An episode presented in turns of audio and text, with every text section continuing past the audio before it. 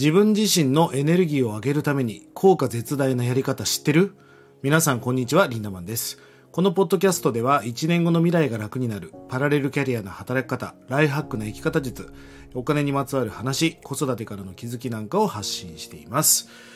えー、いろんな人からね、日々 DM をもらったり質問を受けたりします。えー、まあ成功したい、成功するために何が必要ですか？というこの間質問されました。え僕はね、成功にとって重要な要素は3つあると思います。えー、まあ、時間をね、えー、短縮するために割愛してババッと喋ると3つあると思ってるんですが、1つ目はまず考え方です。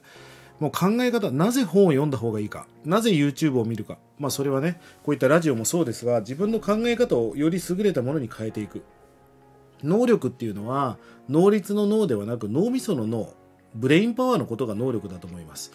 まあこれはダウンロードなので、まあその環境に居続けることによって考え方が変わってくる。まあまさに英会話教室と一緒で、ずっと英語圏の人と一緒に時間を共にしていたらだんだん耳が慣れてね、英語が上手くなるじゃんってことです。まあ一つ目は考え方ですよね。二つ目は手段です。あなたがすごい考え方を持っていたとしても、えー、コンビニでバイトしていたら成功難しいですよね。何をなりわいにして、何を手段にして成功していくかということが重要な要素です。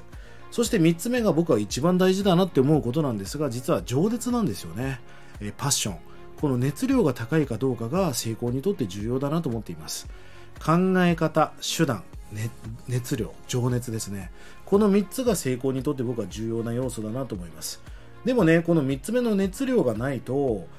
考え方をなぜ変えるかっていうと、どうしてもこうなりたい、成功したいって思いがあるから考え方も変えるし、どうしても成功したいと思うからそんな熱量が高いから手段を探し始めるわけですよね。え熱量っていうのはエネエネルギーのことなのでまあエネルギー値が高いまあおのずとね性欲とか食欲とかも全部欲ですからこれエネルギーですからこういったものも高くなっていくってことなんですまあただお腹が空いてない人に、えー、いっぱい食べろって言ってもなかなか難しいですよねだからエネルギー値が低い人にえー、高くするって結構難しいことなんです。でもね、昔僕こういう経験をしたことがあって、まあちょっと仕事でちょっとこう悩んで落ち込んでる時に、まあ大きなセミナーに参加したんですね。で、僕がお世話になってるそこに先輩みたいな人がいてね、大尊敬する人がいて、その人にポンポンって肩を2回叩かれたんです。その瞬間に自分が今悩んでたことがふわって消えたことがあるんですよね。ただ、肩をポンポンって触られただけなんですよ。不思議ですよね。まあ、こうやってなんかまあエネルギー値的なことっていうのは目に見えないレベルでもやっぱり起こってるなって思うんです。あのー、またこれ別の友達なんですが、えー、インドに行っていて、当時マザー・テレサのところで修行していた人がいるんですね。えー、マザー・テレサに、あなた大丈夫よ?って言って、こう、肩を触られてから4時間涙が止まらなかったと。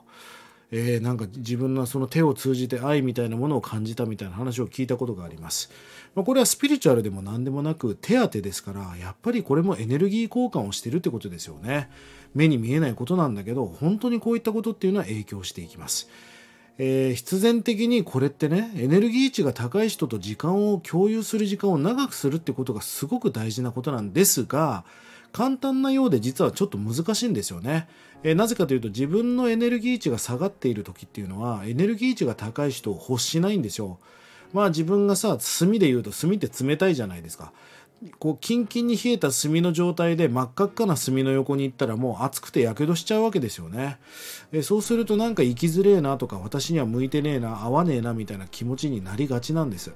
だから大切なことっていうのはエネルギー値が下がってる時ほど真っ赤っかな炭の横に行くっていうことがすごく大切なことになるんですよね。あなたはどんなエネルギー値の人と普段時間を共にしていますか？共にしているだけではなく共に居続けるような努力をしていますか、えー、何かを達成していく力も大事だけど、えー、環境を設定していく力っていうのもものすごく重要な力の一つです。